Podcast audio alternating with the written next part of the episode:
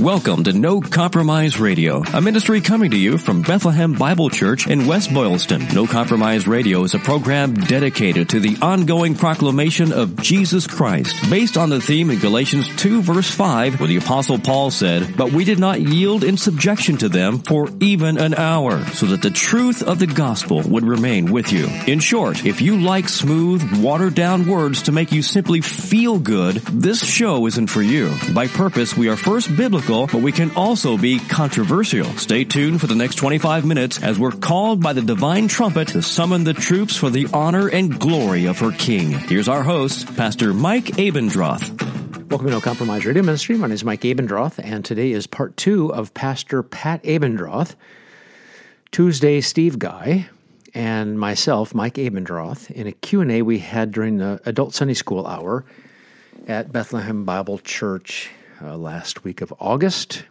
in 2022. Don't forget the Israel trip, uh, my side. Uh, you better sign up now, or I'm going to send my extra spots to Pat. I think I have five extra spots. You can go online and find some of that Israel information or email me, Mike at nocompromiseradio.com. The new book, Gospel Assurance, should be out on Amazon soon. Uh, the website's there, but it won't allow it to ship until I okay that. A few more changes and we're good to go. I hope you enjoyed today, Pastor Pat, uh, myself, and Tuesday Guy.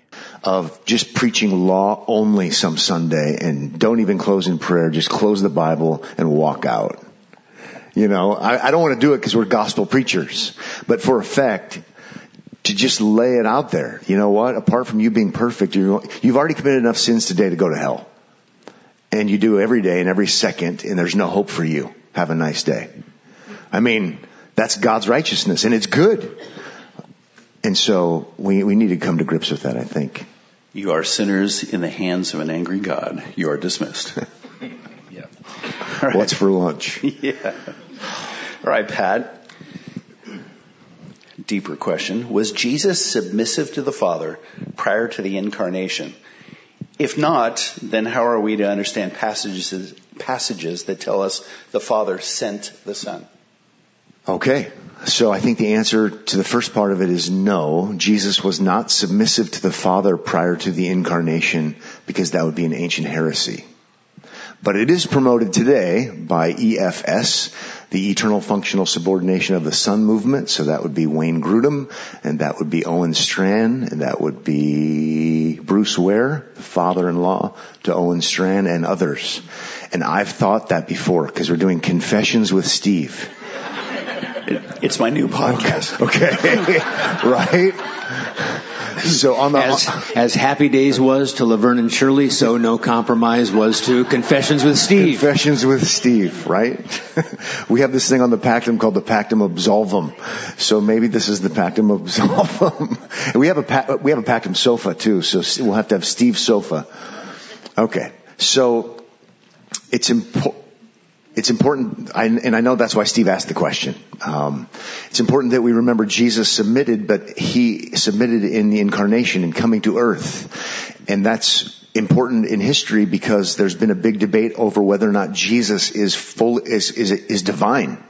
Is he truly the eternal God, the second person of the Godhead?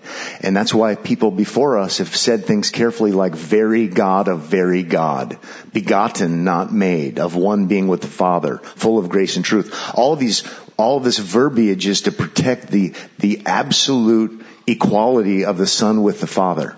He, he's just as divine as the Father is. Same with the Spirit. It's a lot of bloodshed over this. Uh, a lot of struggle and persecution over this. It's it's Trinitarianism 101. So if you are a Christian, you're a Trinitarian. If you're a Trinitarian, uh, in in any kind of old classic Nicene ancient sense, you don't think that Jesus submitted to the Father before the incarnation. That's what I'm saying. That's what we would all say. So with that, because think about it, when he comes to earth, he humbles himself. That's, that's, that's extraordinary. Like the Bible emphasizes like that. Like, isn't it amazing in Philippians chapter two that he humbled himself and became a human being? Well, that wouldn't be so amazing if he'd been humbling himself all along. No, this is, this is new, this is different. Incarnation. He humbled himself and took on the form of a man and he suffered and, and, and even death on a cross. So that's, that's the extraordinary. Um, it's not like, well, this is how it's always been. Um, before the foundation of the world, this is how it was. No, it's special. It's unique. Uh, and so we have to keep that in mind. That's kind of the way Christians have understood it, but we've fallen asleep at the wheel, so to speak. We say, we're biblicists. We don't need church history. We don't need theological history. It's me, the Bible, and the Holy Spirit, and I'll just make this up as I go. Because I believe in the sufficiency of scripture. Yeah, the sufficiency of Pat. And my favorite celebrity Christians, uh, who are my confessions. We've kind of lost our way. So I'm sorry going on a rant now, but dangerous times. So let's just say we we're wrong and then move on. I was wrong. Um, Again, confessions with Steve. That's right. It all comes back That's that. right. And I, I avoided the last part because Mike was just itching to use theological verbiage. How, how could he obey the Father? Right. Well, one of the things I think is why do we mess with the Trinity? There are reasons. People do things for reasons. And so I think they're messing with the Trinity because they, they need reinforcements to cultural problems. Here's a cultural problem. Uh, since the culture says men and women are equal, functionally, relationally, everything else are equal, then how can we have roles where the wife submits to the husband? It's difficult. That's a hard word right? You were going to do the Fonzie word on wrong. He can't say the word wrong. Uh, I don't think Fonzie could say submit either. I mean, wives, submit to your husbands. When I officiate weddings, and I know there's a bunch of unbelievers there, and I say to the wife, do you promise to submit to your husband? The people are looking around like, what are they doing? So wouldn't this make it easier? Jesus has always submitted to the Father. Jesus is equal to the Father. It's okay, wives, submit to your husbands because Jesus submitted to the Father in eternity past. It just makes it easier. So that's, I think, why they're tinkering with it. And we don't need that in order to teach their roles in a family. We're equal in Christ, Galatians 3, but we have different functions in the church and at home. Do you think maybe it makes it easier for us to sort of understand the Trinity if we if we establish an eternal hierarchy and you know well it does say that you know the the Son is of the Father and the Spirit is of the Father and the sent by the Son and so isn't it easier if we just go one two three? Way easier, and I've been told that if you talk about the Trinity for more than two minutes, you're bound to say something heretical. so I just go really slowly. Jesus is God. The Father is God. But what happens is we hear, hear word Father and Son. We always think the word Father means greater than the Son. And these are relational terms. We have to make sure we think biblically. The Father in life starts off as a son, becomes a father. Did the Father in heaven start off as a son and become a father? No, and these are just relational terms. The Son doesn't submit to the Father eternally, but in the incarnation He does. Your, whatever you will, let your will be done. Uh, in eternity past, the Father, the Son, and the Spirit, in an eternal council, they didn't sit down, but eternal council, the Father with the Son and the Spirit decided that it was right for the Son to go rescue the elect, the Spirit to apply that work, and the Father to send him. But it wasn't, oh, I'm underneath you, I go. No, this was a triune council. It wasn't the Father's council, it was a triune God's council, something that I think Pat calls the pactum. You have to listen to the pactum. It's on uh, Apple Podcasts and uh, the pactum. Dot .org. Okay. Easy to find. Uh huh. Well, I'm going to ask Pat a simple yes or no question. Will the Son, Jesus Christ, will he rule in heaven eternally as a man by the power of the Holy Spirit only? Or will he, will he reassume his full deity? I think the answer is yes. He will rule, he will rule as a man by the power of the Holy Spirit forever and ever. I mean, he's, he's the God man and I think he'll always be the God man. Okay. I don't know. All right. I think that's right. I've learned enough to know you better be really careful when you talk about this stuff. Let me check my notes.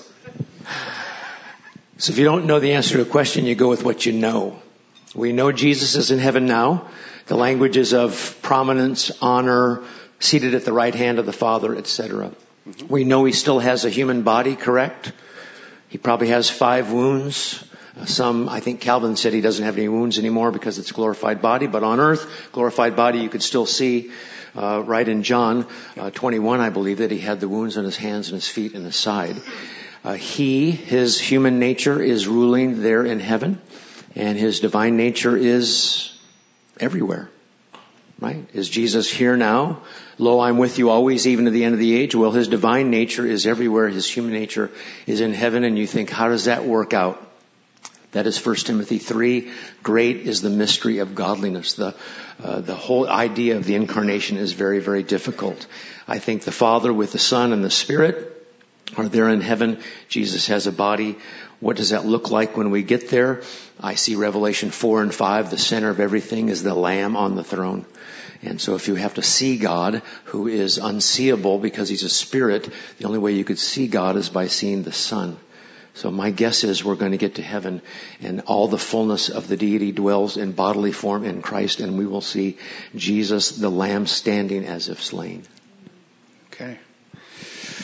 So here's, here's a question that a lot of people struggle with, including my own Reformation study Bible. Is, is sanctification monergistic or synergistic and why?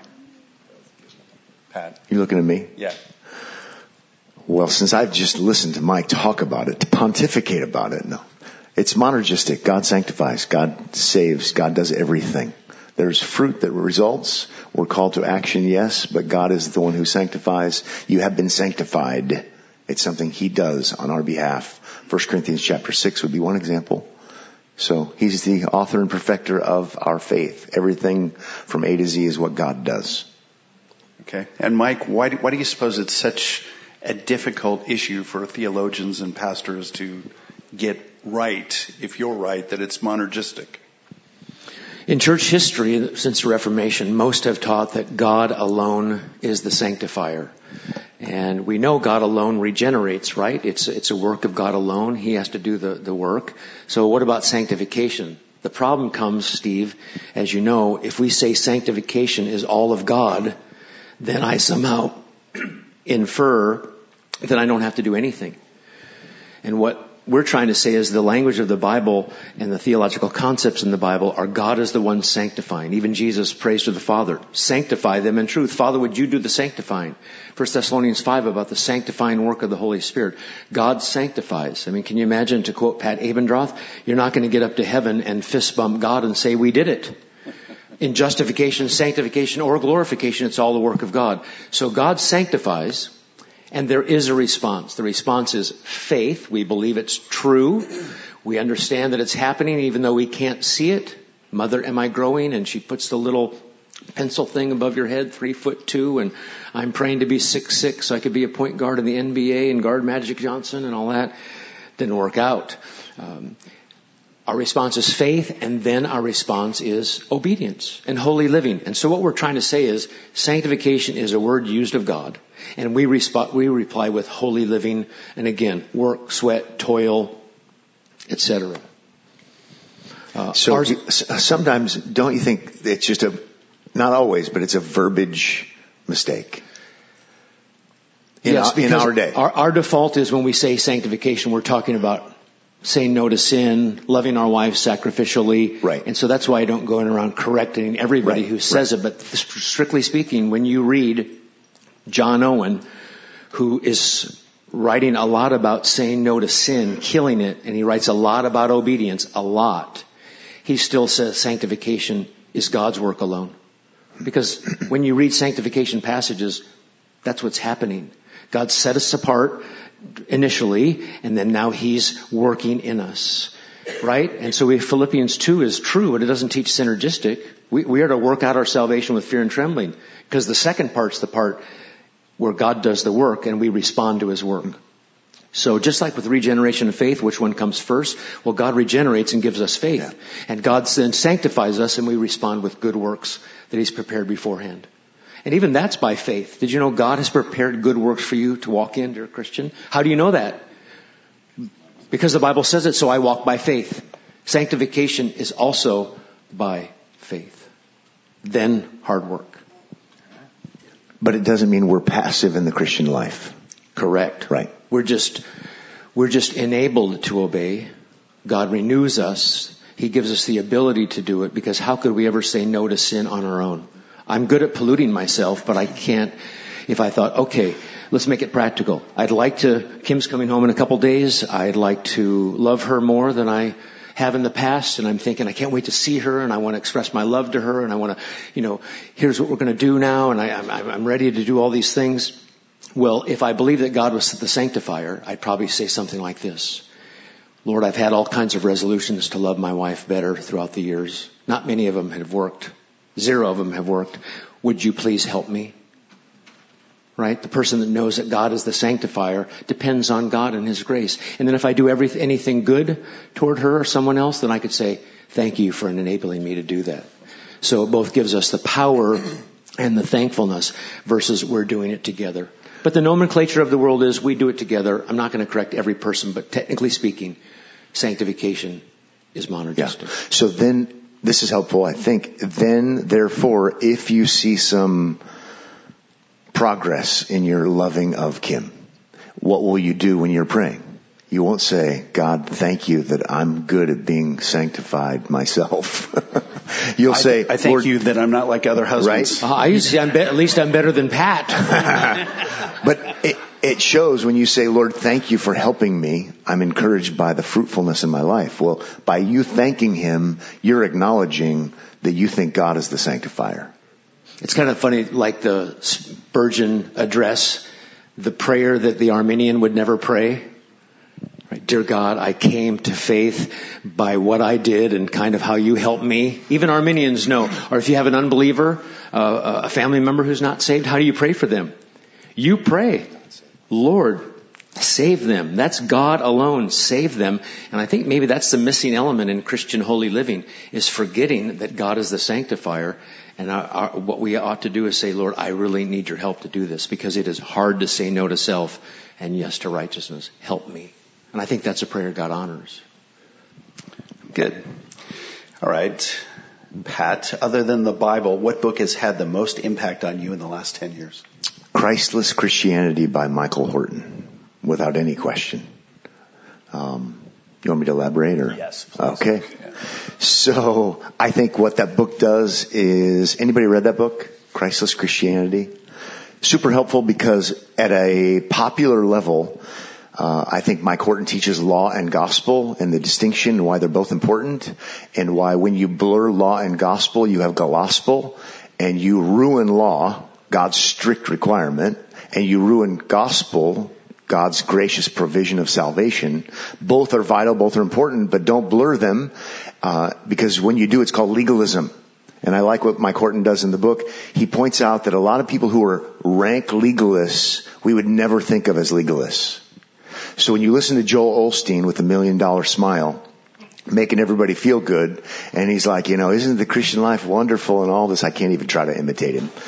But I have met him before, but that's another conversation we had here one time. Anyway, all of I digress. But when he says, just follow these five principles and, and everything, and God will bless your life.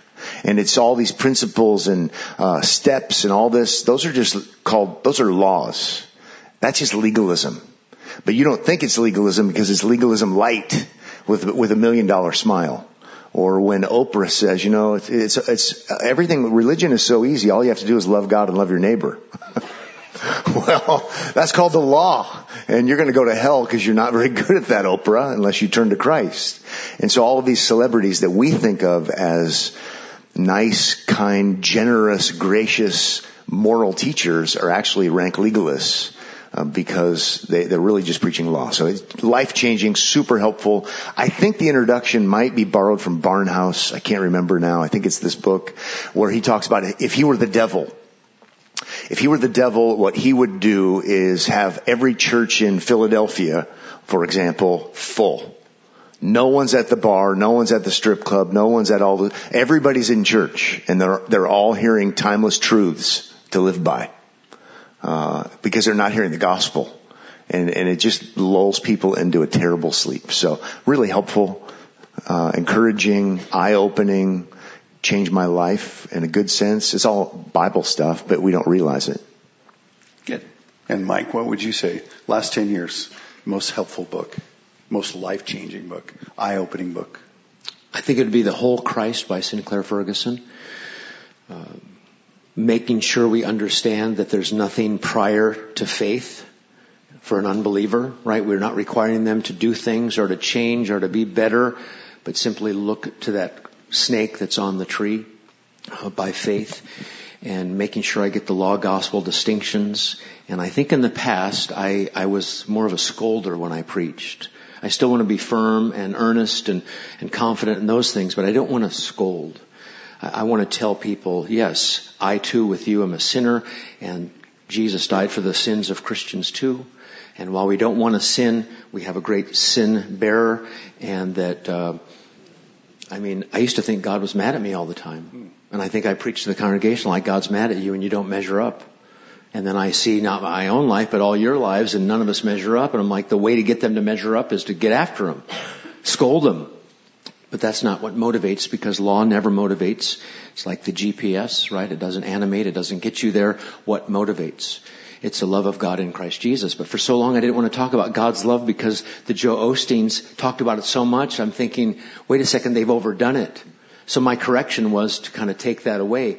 And the Marrow controversy uh, with Sinclair Ferguson's discussion in the whole Christ. I've read it several times. I've probably listened to it seven times. I met, Sin- I saw Sinclair at the Shepherds Conference years ago and I said, Dr. Ferguson, that's changed my life. It's changed my preaching. It's changed the way I live the Christian life. And he's this stoic, stoic Scottish guy. And he held my hand and he said, thank you. You're welcome.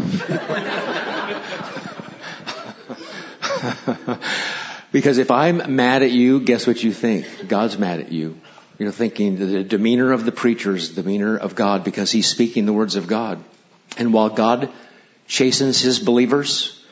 Uh, he doesn't punish them. He doesn't condemn them because they're in Christ. That's happened at the cross already. And so we use the law to guide and we use the law to direct us, but not to condemn us any longer. Okay, well, in the last few minutes we have here, why don't you each just take a few minutes and just tell us, you know, what maybe a, a couple things that you've learned having been at your church for a long time and why that's been an advantage to you to be at the same church. You know, most pastors are, are at a church for, I think the average is like three years. So, you know, how has it helped you? I guess I won't say, has it hurt you? I, I guess that's just like it's harder to recycle sermons. Didn't you just preach that two months ago, Pastor? Uh, but, but how has it helped you? So yes, same church since 98. I think it's been helpful for this selfish, let's go selfish first. Selfishly for, it's been good for my family because it's stable and it's always the same, so to speak. So I'm grateful to the Lord and to the congregation that I've been able to be the same place. My kids have been able to see the same church and the same people. So selfishly, it's been good for that. For my own heart, it's been good because when Jenny Hare, a member of our church, I'm good friends with Tim and Jenny, her husband as well. When Jenny Hare, who's had I think 13 surgeries for cancer, uh, is on the stage and helping to sing uh, and lead musical worship, she's not just some blonde chick up there.